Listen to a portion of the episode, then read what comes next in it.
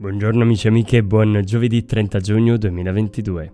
Ascoltiamo e commentiamo il Vangelo secondo Matteo capitolo 9 versetti 1-8. Salito su una barca, Gesù passò all'altra riva e giunse nella sua città.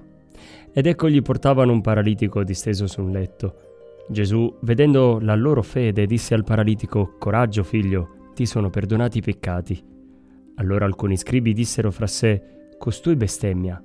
Ma Gesù, conoscendo i loro pensieri, disse, Perché pensate cose malvagie nel vostro cuore? Che cosa infatti è più facile dire, Ti sono perdonati i peccati, oppure dire, Alzati e cammina? Al di là del miracolo che il Signore opera, è interessante analizzare una dinamica della fede che Gesù stesso smaschera.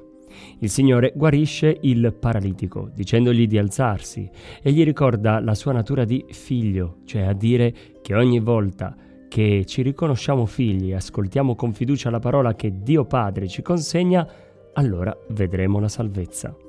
Gli scribi, coloro che credono di detenere la conoscenza della scrittura e si sentono perfetti, giudicano Gesù e lo chiamano addirittura bestemmiatore.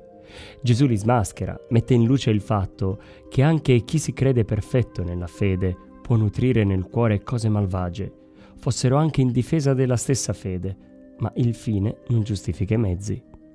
La fede è fiducia, abbandono e quindi obbedienza alla parola ricevuta, senza annacquarla però.